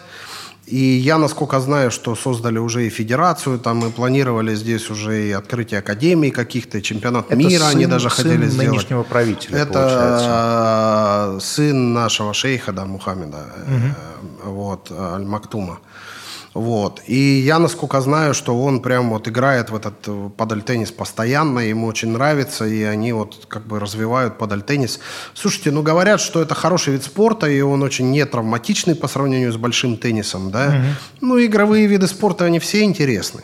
Ну, как бы есть четкое сложившееся английское такое американско-канадское выражение, что все лиги э, у нас, которые называются, например, ночные лиги, где играют там ветераны там, или все там любители, да, то у иностранцев это называется пивная лига.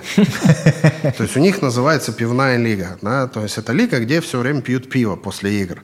Потому что люди уже играют в возрасте, это чаще там даже какие-то там или бывшие спортсмены, или там просто любители, которые туда собираются для того, чтобы там вот проводить какое-то время, там отдыхать от семьи как-то, да, там, раз- там мозг разгружать. И одно из этих, скажем так, вот таких э, вещей, это вот там холодное пиво в раздевалке в коньках открыл, выпил. Там, ну. У нас ежегодно проходит э, веселый очень турнир апрельский в Альнасар Ладжерленде, чтобы вы понимали, у нас есть специальная тележка, на которой вывозят людей, кто не может сам домой идти. Их на этой тележке везут на такси, перегружают туда, увозят.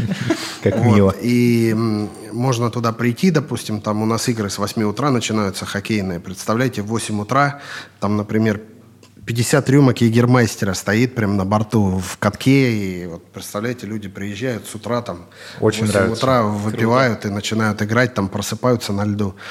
Это я про Дубай рассказываю, да? Нет, не, не верьте мне, этого не бывает. Дуба- В Дубае алкоголя Давай, по- нет. давай про хоккей поговорим. Ты в начале э, нашей беседы сказал то, что в хоккее ты любитель, то есть если там э, боевые виды спорта, ты у тебя там э, мастер спорта далее, в хоккее ты любитель, но при этом ты делал и делаешь какие-то невероятные события. Я знаю, что в прошлом году, кажется, да, Омский авангард здесь играл на Кока-Кола арене. Это же ты сделал. Нет, я это не делал, потому что это был матч авангарда, это делал авангард.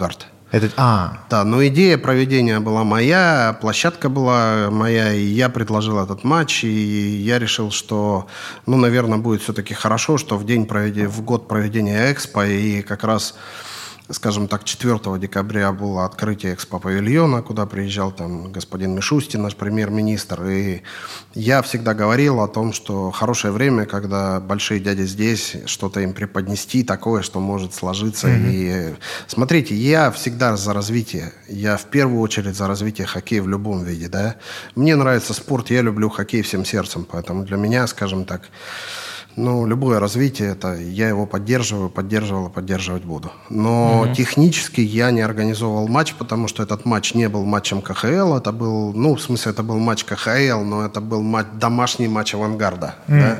Представляете, то есть никто не может проводить домашний матч авангарда, кроме самого авангарда. Конечно. Поэтому здесь были вот такие моменты и нюансы по организации, но в принципе, да. Смотрите, э, хороший игрок не всегда хороший тренер. Хороший тренер не всегда хороший игрок. Конечно. А Организатор как, так, того или иного вида спорта, это не значит, что он в этом виде спорта какой-то профессионал. Да? Ну, плюс у меня, скажем так, очень мало времени для того, чтобы играть в хоккей. Э, Хоккей – это спорт, на который в день нужно тратить как минимум от 3 до 4 часов. Объясню почему. Потому что катка рядом с нами нет, мы его только строим, секрет. Вот, он будет через полтора года. Он будет в 50 метрах от отеля, от нашего. Мы уже подписали все документы, уже начали строительство. Вот. Слава богу, у нас будет свой каток, который прям в пешей доступности. Тогда, конечно, я надеюсь, что я буду играть больше. Но сегодня для того, чтобы поиграть в хоккей, нужно встать, одеться, поехать, переодеться, выйти на лед, отыграть, отдохнуть хоть как-то, помыться, переодеться снова, приехать, переодеться. Но это занимает в общей сложности от трех с половиной до четырех часов в день. Ты так подробно и так круто рассказал про то, что вы делаете. Я думаю, у меня ощущение, что ты рассказал примерно про десятую часть того, что у вас есть, потому что мы так все по верхам прошли. А, хочется понять, что у нас подкаст называется «Дела в Дубае», да, и мы пытаемся разобраться и для себя, и для ребят, кто сюда только собирается приехать или кто недавно находится, как это вообще вести здесь бизнес, а, какие-то, может быть, понять сложности или к чему надо быть готовым, и вот на эту тему поговорить. Первое, с чем, я думаю, сталкиваются все вот из этой новой волны, которые сейчас начали приезжать люди, что, конечно, это долго. Что долго открыть э, счет, долго это, э, все переговоры.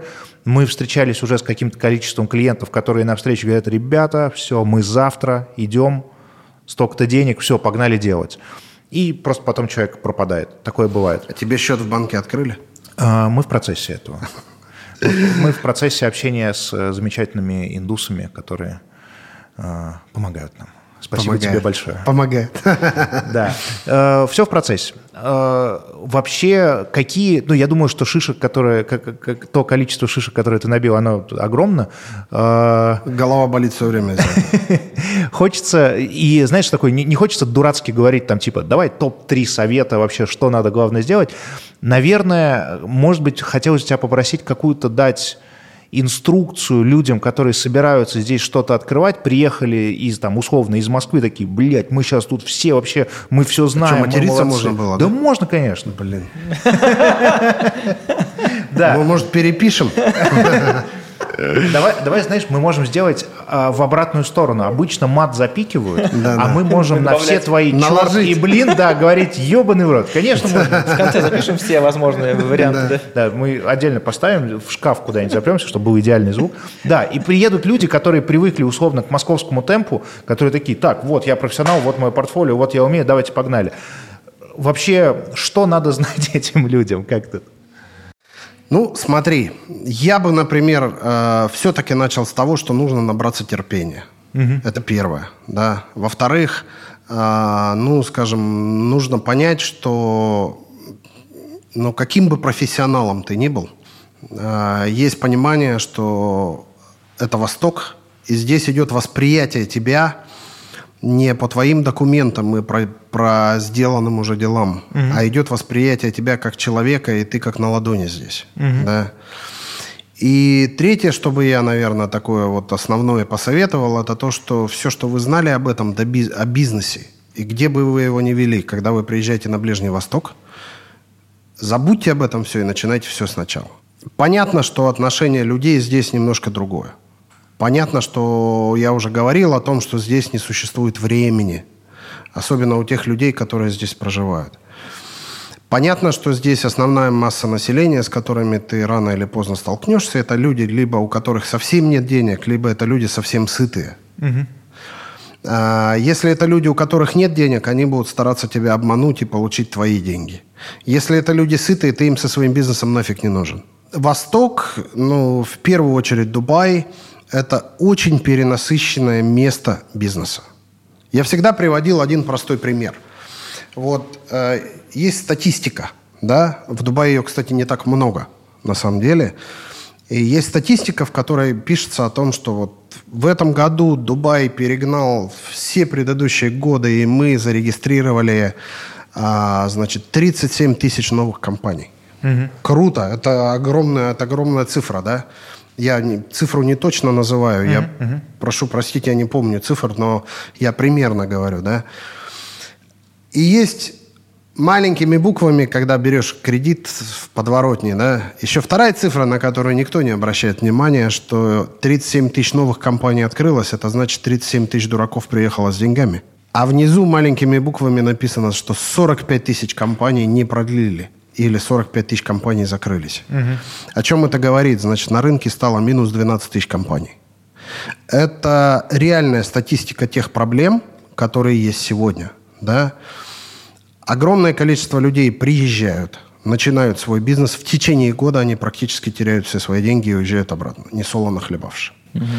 Вот это, наверное, еще один совет, который бы я дал. Не торопитесь тратить деньги, не торопитесь куда-то их вкладывать, не торопитесь слушать людей. Десять раз все перепроверяйте. Никогда никому не доверяйте и старайтесь, если вы строите бизнес для себя, каждую вещь проверяйте сами. На первых этапах. Ищите людей, спрашивайте. Здесь никто не кусается. Здесь огромное количество людей, которые бесплатно готовы помогать. Да? Угу. Я там пару адресков кину, потом можете обращаться. Вот. Это я про юристов, про своих же. Им же на, они первую бесплатно, вторую за деньги сразу. Вот, я шучу опять. Вот. Э, но на самом деле, правда, здесь огромное количество людей, которые могут подсказать, но надо очень четко все-таки анализировать то, что тебе подсказывают. Это, знаете, когда ты болеешь и пошел к врачу, никогда нельзя слушать одного врача, если он не прав. Да. Вот он им говорит, надо пол мозга вырезать, а если он не прав? Угу. Да, с половиной головы тяжело думать.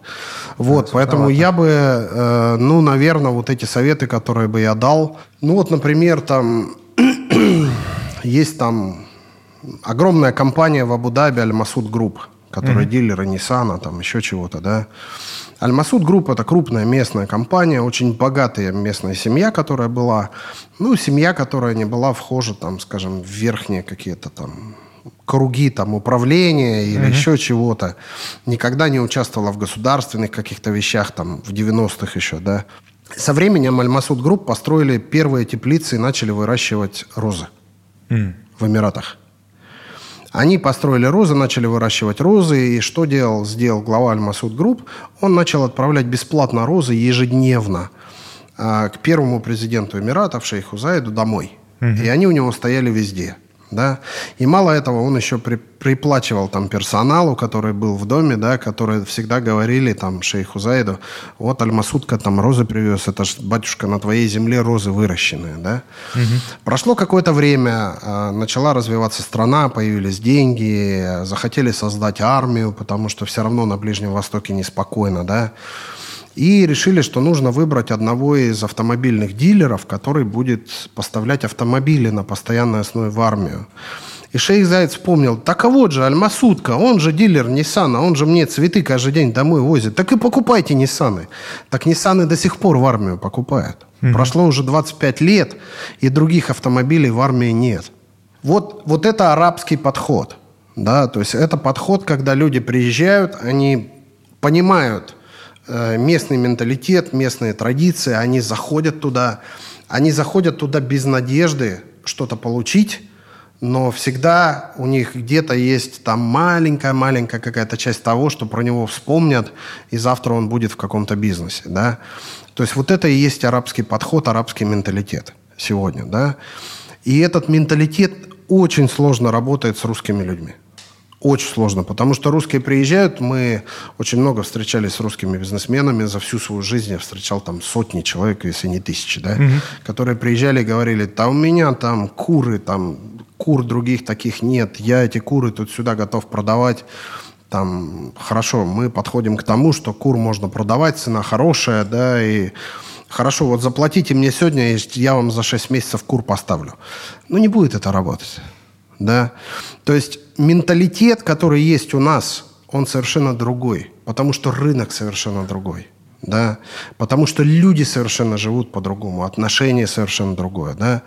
Поэтому здесь, прежде чем начать какой-то бизнес, надо сначала себя показать. Но показывая себя, не нужно, не нужно тратить все свои деньги, все свои сбережения. И я очень часто говорил своим знакомым каким-то, не закрывайте пока бизнес там, где он у вас есть, в первую очередь в России, не торопитесь обрезать концы. Может не получиться здесь. Вот. Ну и еще одно, одно, одно, наверное, основное правило – это то, что люди сюда едут без знания языка. Я не знаю, зачем вы теряете это время. Просто. Это, без ну, шансов. я не знаю, это какая-то катастрофа. Да. Как можно жить в стране, где, ну, скажем, я вот даже сейчас последнее время там начал э, испытывать дискомфорт все-таки от того, что я не говорю по-арабски, потому что я понимаю, что если бы я говорил по-арабски, какие-то моменты прохождения этапов какого-то бизнеса, я бы их проходил быстрее. Угу. Потому что все равно рано или поздно я сталкиваюсь, особенно с возрастными людьми, угу. которые не совсем понимают и не, не воспринимают то, что я им хочу объяснить на английском.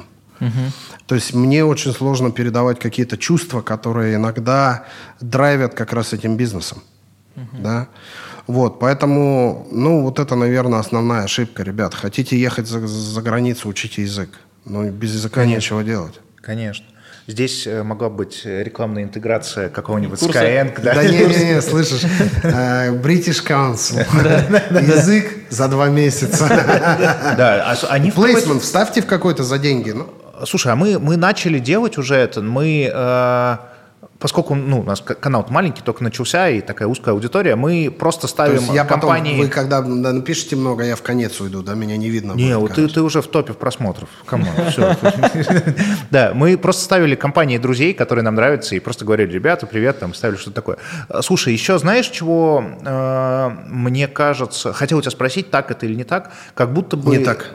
Окей, не так. Я хотел спросить... Дальше, дальше. Да, ну ладно тогда. Совсем не. Тогда другой вопрос, абсолютно другой, не тот, который я собирался задать, совсем другой. Институт репутации, да, он работает, э, ну, ты про это, собственно, рассказывал, но мне показалось то, что не так важно твое портфолио, как то, кто тебя представил. То есть, если это будет там э, in- и- I, I was introduced by та-та-та, то, то, то это будет даже важнее, чем какие-то твои там награды, достижения, продукт там и что-то такое. Или это комбо все? А, ну, не всегда так. Во-первых, кто бы тебя не представил, и что бы ты из себя не представлял, и что бы ты не хотел а, завести на рынок, рынок тебя все равно будет щупать. Рынок тебя будет тестировать и будет тебя проверять.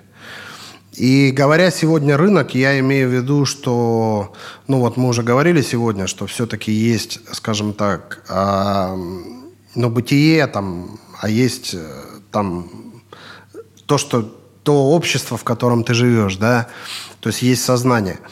И сегодня мы говорим о том, что что бы ты ни делал, у тебя всегда рядом будут энное количество людей, которые будут и поддерживать тебя, и которые будут против тебя. И не факт, что этот баланс, он всегда будет в одну сторону или в другую. Он может меняться. Что такое тестирование рынком? То есть, если ты пройдешь некий этап, там, скажем, тестирования на протяжении энного количества времени, ты приживешься, и ты сможешь жить и делать бизнес. Вот смотрите, мы говорим бизнес в Эмиратах. Хорошо, а что бизнес в России успешный у всех? Конечно, нет. Что все, все зарабатывают там огромное количество денег? Кто-то не теряет бизнес? Теряют, да. У кого-то нет каких-то там форс-мажорных ситуаций, конечно, есть. Какая разница? Ведь здесь же сегодня мы говорим о том, что бизнес – это то же самое, что везде сегодня, да. Особенно, если тебя окружают правильные люди, если ты в состоянии им платить. Или там, как я всегда говорю, что вот, ну, меня окружает всегда команда фанатиков, правда. Я люблю людей фанатично настроенных в бизнесе, потому что, ну, человек должен гореть тем, что он делает. Конечно. Если человек приходит, и он не думает о моем бизнесе с утра до ночи, а он думает о чем-то другом, этот человек с нами работать не сможет. Потому что мне нужно его дыхание, мне нужно его, его зов к тому, чтобы воспринимать вот то, куда мы идем. Да? Потому что идти вперед можно только командой. И это очень-очень важно. Вот. А собрать команду очень сложно. Но, опять же, я еще раз говорю, да, вот есть люди разные, там, есть визионеры, да, люди там, есть те, кто управленцы, например, да. То есть я не управленец, мне очень сложно управлять, честно. Знаете почему? Потому что я не постоянен. Потому что для меня создание, там, само визионерство, например, оно намного более понятно, и оно намного более, скажем так, вот, ну, приемлемо для понимания, нежели там ежедневное управление. Я не в состоянии физически управлять каждый день. Потому что это каждый день нужно выполнять одну и ту же работу, и я не, я не в состоянии это делать. То есть есть совершенно разные люди, да. Вот впервые сейчас в нашу компанию мы ищем человека. Да, у нас было очень много разных людей, которые проходили через компанию, и мы пытались там и цифровизацию вводить, там еще что-то, CRM какие-то. Поверьте мне, что все равно мы поставили Bittrex 24 и все равно пользовались WhatsApp. Поэтому это, это, это не работает, это WhatsApp бесполезно. здесь все пользуются. по-моему. Это бесполезно, то есть, да, то есть, ну, есть какие-то вещи, которые невозможно. Есть там, э, скажем, постучал, не открыли, надо позвонить, да.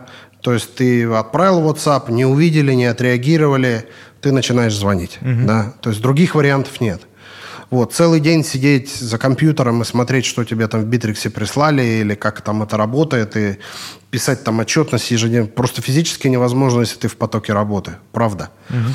А в Эмиратах очень часто ты находишься в, в таком потоке, что ты просто не понимаешь. Вот я говорю, у нас там было, у меня совершенно недавно было состояние, мы съездили на два дня в Абу-Даби, украл два дня я там в жизни и отдохнул, вернулся, там в понедельник уже началась работа, в воскресенье я вернулся вечером, да, в среду я такой огляделся, думаю, когда я был в Абу-Даби? Месяц назад, что ли? То есть вот за три дня я прожил месяц фактически, да. Это сумасшедший какой-то ритм, который именно сейчас в Эмиратах, вот именно такой ритм. Примерно такой же ритм был там 2006, 2007, 2008 год. То есть страна просто летела, да. Это никак не связано там, с какой-то российской ситуацией, это совершенно к этому не имеет никакого отношения. Mm-hmm. Это в принципе связано с мировой ситуацией сегодня, с бизнес ориентацией сегодня и со всем остальным. И э, что еще хотел сказать очень важно, что э, сейчас в нашу компанию, например, да, мы удивительно ищем э, продукт менеджера, продукт девелопера, да, вот представляете, да, то есть мы, то есть мы, у нас все хорошо, мы работаем, у нас нет никаких проблем, мы, э, скажем так, опережаем даже все наши там, ну, скажем, планы, которые были у нас там в голове, даже там в каком-то в самом потаенном углу сознания, мы давным-давно все опережаем по темпам. Угу. Но это, опять же, не наша, может быть, заслуга. Это просто вот город в этом году, он в таком на подъеме, прям все растет. Мне кажется, это комбо. Всегда это нету каких-то внешних обстоятельств. Э, да, есть огромное количество, скажем так, конечно, каких-то мелких вещей, которые сопутствуют, да. Ну, я говорю, вот мы сейчас, например, да, вот решили, что нам нужен какой-то продукт-менеджер, который, ну вот, параллельно со мной будет креатором, когда будет создавать продукт, упаковывать его, и этот продукт, скажем так, э, размещать на других рынках, да. Сегодня мы говорим, что у нас постояльцы, основная масса там людей, с кем, э, скажем так, кто у нас занимается там э, всем остальным, это там Ближний Восток, да. Но есть еще, например, там скандинавские страны, с которыми мы вообще никак не общаемся, да, а уровень жизни там колоссально высокий. Угу. И почему бы нам наш продукт не, не предложить, например, туда? Угу. Но чтобы туда предложить, нужно его правильно запаковать. Чтобы правильно запаковать, нужен некий продукт-менеджер, который будет заниматься созданием этого продукта. То есть основная наша сегодняшняя задача, которая стоит перед компанией, это рост в правильном направлении – то есть мы давно не работаем за деньги. Мы давно не смотрим, сколько мы зарабатываем, потому что для нас это не имеет значения. Объясню почему. Потому что ну, есть состояние прибыли, да, которое составляет 5% или 30%. Да. Есть там, я не знаю, бутылка вина и 10 бутылок вина. Даже если их у тебя 10, ты все равно их 10 не выпьешь сразу. Да. Mm-hmm. То есть то же самое состоит сегодня по деньгам. Если у тебя тысяча или если у тебя сто тысяч, если они у тебя просто лежат, и они никуда не расходаны, и они, для них нет целевого назначения для этих денег, эти деньги бесполезны. Эти деньги для тебя не имеют никакого значения. Да? Ну, для меня, по крайней мере. Да? И мы давно вот этот этап уже прошли и осознали. И когда мы сегодня говорим о том, что мы э, сегодня ищем людей, которых нет в нормальных компаниях. Те люди, которые, которых мы сегодня ищем на работу, это высококвалифицированные специалисты. Да? И высококвалифицированные специалисты в очень узкой отрасли. Да? То есть мы хотим развиваться там в сторону интернет-развития. Да? То есть вот мы сейчас запускаем в сентябре там по новой каток Алянский, например, там, и у нас мы хотим все полностью как правильно сказать? Цифровизировать? Ну, цифровизировать неправильно, это как-то... То есть мы хотим упростить да, подход людей. То есть, ну, хочешь ты в хоккей играть, ну, для этого не обязательно там тебе звонить, писать, что-то еще. Там хочется, чтобы ты нажал кнопку, и ты еще, помимо того, что подтвердил, что ты приходишь, еще и заплатил за это. Да? То есть мы стараемся упрощать жизнь людей и свою жизнь. И тем самым мы, ну, скажем так, создаем некий порядок, который просто, ну, скажем так, упрощает наш быт и в первую очередь нашу финансовую составляющую. Да?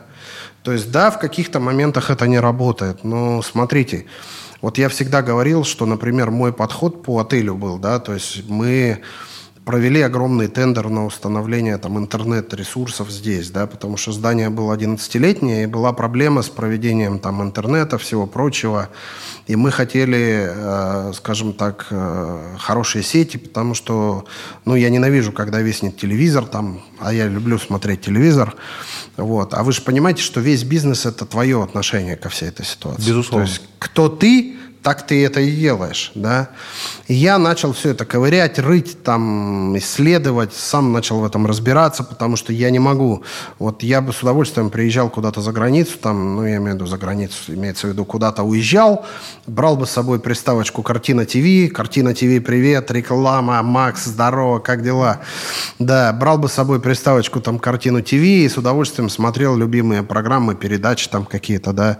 Я там, допустим, очень люблю каналы, там, раз различные истории. Там, я просто смотрю ни о чем, отключаюсь, там какие-то, я не знаю, находки находят, там, mm-hmm. я не знаю, там какие-то идиоты там живут там в, в, в этом, Землянки. как они называются, в землянках, там, mm-hmm. я не знаю, там, они до сих пор там это от комаров там какие-то эти делают, да. Вот. Но, э, то есть я люблю именно вот такие какие-то программы смотреть, да, и очень часто, куда бы ты ни приезжал, их особо нигде нет, да, то есть это там типа travel всякие, знаете, там Planet World какой-то. То есть я да, люблю да. животных смотреть, там, ну вот нравится мне, да, помимо спорта, скажем, и, да. И, соответственно, поэтому ты здесь делал... ну вот, чтобы просто было понимание, у нас на вот этом, в этом здании проведено 6 терабайт скорости интернета. 6. У нас стоит отдельно две выделенные линии по одному терабайту, причем они с статичным IT именно для... То есть это те, кто использует, там, я не знаю, терминалы Bloomberg, например, банки используют, mm-hmm. да. То есть для чего мы это делаем? Потому что я ненавижу, когда виснет телевизор. И Радикальное нас, решение. И у нас, например, в отеле мы люди, мы, э, мы, не, мы не поставили ни Ду, ни салат, мы не поставили ненужные вот эти программы, но зато у нас в отеле у всех есть э, Netflix, Угу. Ты можешь подключить свой канал Netflix и спокойно его смотреть. Да, то есть мы пришли к совершенно другому подходу качества жизни людей, потому что сегодня, если ты любишь телевизор, ты смотришь Netflix. Да? Конечно. Хорошо, ты смотришь Disney World, пожалуйста. Но у тебя все равно пароли есть, да? То есть э, у тебя свой есть пароль, у тебя есть твой канал, да, то есть ты просто зашел, завел свой пароль и смотришь свой любимый сериал.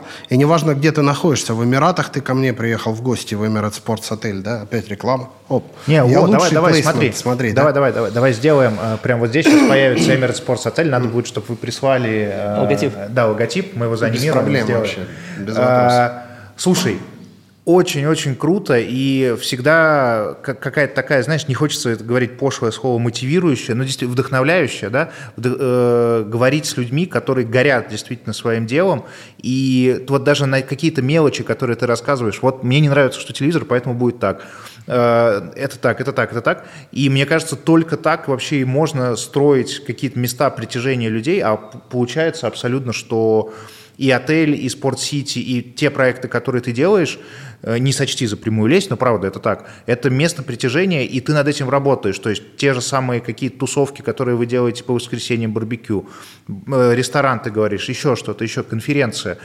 Э, я уверен, что уверен, знаю просто, что вообще то, что вы будете делать, еще больше будет приносить какого-то восторга, успеха и так далее. Надеюсь, то, что мы что-нибудь вместе поделаем. И... Я тебе уже сказал, что я готов. Да, да, да, да. А, да, и спасибо тебе огромное, как будто бы супер много о чем поговорили, и сложилась какая-то картина и местного рынка, и местного бизнеса, и местного спорта. Столько всего интересного. А, можно как-то говорить, какие-то оставлять средства связи с тобой, если кто-то из зрителей захочет с тобой связаться? Смотрите, я, мне много пишет людей лично, да, и я в доступе в принципе, и даже мой телефон есть в интернете на самом деле, его несложно найти, да. Есть просто одна проблема, люди не совсем понимают, что, ну, я не выебываю сейчас, правда. Я сматерился, да, простите. да. Вот, я правда занят, да. И если хочется, ну, от меня каких-то там, скажем, даже какой-то помощи, я готов ее оказать. Ну, во-первых, я очень... По делу, я думаю, это должно Это быть. должно быть четко по делу. Во-вторых, у некоторых людей есть там, ну, скажем так, некоторая привычка писать много. Я, я не читаю. Я, ну, я правда, у меня нет на это времени. Я, во-первых, я не понимаю, надо мне это или нет. Во-вторых, даже прочитав это много, я все равно много не отвечу. То есть, если бы вы понимали, мои имейлы это в основном три строчки. Да? То есть мои имейлы, а, а в общем, а в общем это три слова нах, пошел. Вот. Пробил. Э, И получается, в общем, такая ситуация, что я бы ей с удовольствием помог, но я не могу, потому что мне надо клонировать тогда себя, да. И получается, что ну, а особенно, когда люди начинают какие-то вот такие элементарные вопросы задавать, я всегда смеюсь, и я всегда даже своим людям, которые рядом со мной, все время пытаюсь объяснить одну простую вещь. Я говорю, ребят, ну вы же, блядь, в Гугле не заблокированы. Ну я же не Гугл. Почему вы каждый вопрос решаете, надо спросить меня? То есть вы хотите мое внимание к себе привлечь? Или вы считаете, что я отвечу лучше, чем Google Analytics да, на какие-то вопросы? Но это неправда. Да? То есть то, что вы есть, вы уже со мной, вы уже в моей команде, вы уже со мной работаете. Не надо привлекать внимание. Да? Ну, еще раз повторюсь, я один, вас сто. Было бы И хорошо. каждый задаст там по пол вопроса. Да-да-да. Ну, слушай, мне жить некогда, было бы хорошо, если бы на все вопросы, которые мы тебе задаем сегодня, типа, как бизнес, там, ты такой, блядь, ну погугли, что ты? Ну да, чё Посмотри. Володь, спасибо тебе огромное. Это было невероятно круто, здорово поговорили, отличный получился выпуск. Э, Рад знакомству и дальнейшим каким-то делам. Спасибо большое, ребят. Вам тоже больших успехов. Вы большие молодцы. Судя даже по тому, как вы все вот тут расставили, чуть ли не превратили у меня это мою временно про- проживающую квартиру в этот. Я, кстати, чтобы вы понимали, вот в отеле, э, по-моему, 4 или 5 раз уже переезжал из номера в номер. Знаете почему? Э, Вот раньше я жил на самом первом этаже с самым плохим видом, и я его выбрал изначально потому, что я каждое утро вставал, и я понимал, насколько мало я сделал, и я каждое утро подрывался, и я просто вот, ну, я не мог, мне нужно было идти работать, потому что я понимал, что мы очень далеко от того, что я хочу. И с каждым разом я там переходил с одного здания в другое, поднимался на этаж повыше там где-то, да, и с каждым разом я понимал, что мои условия, так же, как и отельные условия, улучшаются, и у людей становится лучше, комфортнее. Вот, мы сейчас на восьмом, но я планирую все-таки переехать на девятый, да, то есть у нас девятый это последний этаж. Мы девятый этаж, кстати, готовим очень такой э, своеобразный, то есть мы его делаем немножко такой, ну, не VIP, но комфортный все-таки для людей, которые будут приезжать с теми же командами и хотят вроде как и жить вместе, да, но хотят немножко других условий. То есть это какие-то менеджеры, директоры команд, да, это какие-то там спонсоры, которые будут приезжать. А поверьте мне, что очень часто это люди, которые, ну вот, опять же повторюсь, мы были на чемпионате мира по крикету в прошлом году. И вот представьте, что мы сидели за столом там э, в Роял ложе, королевская ложа вот это на нашем стадионе, да, там нас пригласили, и вот мы сидели за столом, и сидит там, ну, Сио там вот всего Спорт-Сити, да, мой хороший товарищ Халид Зайрони, и у меня такой пихает там это, Вова, я говорю, что? Он говорит, ты знаешь, что у нас за столом 200 миллиардов сидит? Я говорю, чего? Он говорит, 200 миллиардов. Вот представляешь ситуацию, да? А это простые люди. То есть это люди, которых я в лицо не знаю. Да, то есть мы знаем там российских каких-то звезд, там олигархов, международных каких-то, да.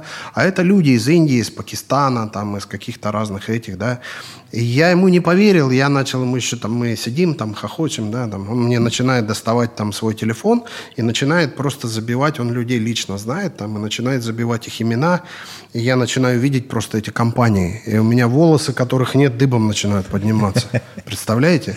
То есть сидят люди, просто обыкновенные люди, сидят, кушают, да, у людей там, я не знаю, там 4,5 миллиарда, например, да, там где-то какие-то стоки, да, там, я не знаю, там.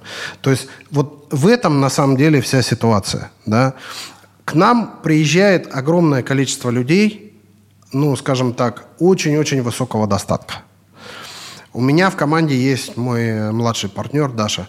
Она там закончила лондонскую школу экономики. Вот. Она не очень любит, когда я про нее рассказываю, но я все равно скажу, что вот, эм, у нее такой хороший нетворкинг всегда был, да, который, ну вот она там, ну не знаю, там из 100 миллиардеров российских, там, например, там 60 или 70 знает лично. Вау. Да. Вот. И вы не представляете, но вот на наших посиделках э, в нашем спортивном отеле, который, в принципе, там далеко не Пальма, далеко там не Джумейра, мы просто угу. шашлыки жарим, да. Угу. То есть у нас приходили люди там с состоянием несколько миллиардов, да. И они с удовольствием приходили со своими детьми, со своими бабушками, дедушками, там, а, со своими, я не знаю, там, мы рады всем. И Но это опять про точку притяжения. Женами, да. Конечно, когда, хочешь, и, когда есть место, куда хочется прийти. Понимаешь, то есть мы... И вот девятый этаж я хочу сделать такой, когда ну вот люди приехали, вот вроде как, они вроде и здесь же, да, тут же, и они, они, они опять же немножко там, где-то им надо чуть-чуть покомфортнее, да, мы там смек аппаратуру все купили на девятый этаж, да. Красиво. Мы там, знаешь, такое немножко делаем, плюс мы его там, ну, такой делаем, там, я поставить хочу, вот мы заканчиваем практически техническую часть этого, допустим, на крышу я оставлю там обогреватели, охладители воды, например, mm-hmm. да, охладители воды я оставлю в, в ванны комнаты, mm-hmm. чтобы вы понимали, да. Мы ставим солар-системы туда для того, чтобы охлаждать воду. То есть вот какие-то мульки, которые мы делаем, да, вот они просто прикольные. Блин, так круто, что ты, во-первых, это все знаешь и этим так горишь. И ты такой, ребят, ребят, сейчас две минуты, еще вот эта важная штука. Это фантастически здорово. Это Ну, я говорю, что вот смотрите, у меня до этого дом был 4 спальни, сейчас 50 спален. То есть я, я правда, я считаю, что это мой дом. Я правда считаю, что это мой дом, и каждый человек, который здесь живет, это человек, который пришел ко мне в гости. Я очень плохо отношусь к куреву, например, да, и у нас периодически люди там курят. Мы ввели огромный штраф за курение в номерах. 5 тысяч mm-hmm. дирхам, по-моему, штраф mm-hmm. у нас. То есть я просто борюсь с курильщиками, правда, я считаю, что это очень вредно, потому что для меня это неприемлемо да, потому что живут люди, у людей есть дети, живут родители у нас, у нас огромное количество семей, правда. Угу. То есть у нас живут семьи, и живут семьи подолгу. Приезжают люди на 10 дней, живут по 4 месяца. И для меня, скажем так, ну вот опять же, я там присутствую во всех практически группах там управляемых наших, да, где там у нас хаускиперы, охранники находятся, еще кто-то, еще кто-то, да. Я не, не, не вникаю туда, например, там в ежедневную какую-то там переписки, в, ну, в решение каких-то задач там или постановку этой задачи ежедневно. Это не моя работа, да. Вот. Но и тем не менее, э, я когда вижу, там проскакивает, что там кто-то где-то что-то поднакурил, то есть я там очень часто даже лично э, принимаю в этом какое-то, скажем так, э, участие, потому что для меня это неприемлемо, да. И я изначально, конечно, пытаюсь людям объяснить, что это неправильно, но я человек очень жесткий и принимаю очень часто жесткие меры. Опять, и тебе я буду говорить здоровья. долго. И тебе дай здоровья. спасибо огромное. Спасибо, ребят. Все. Супер.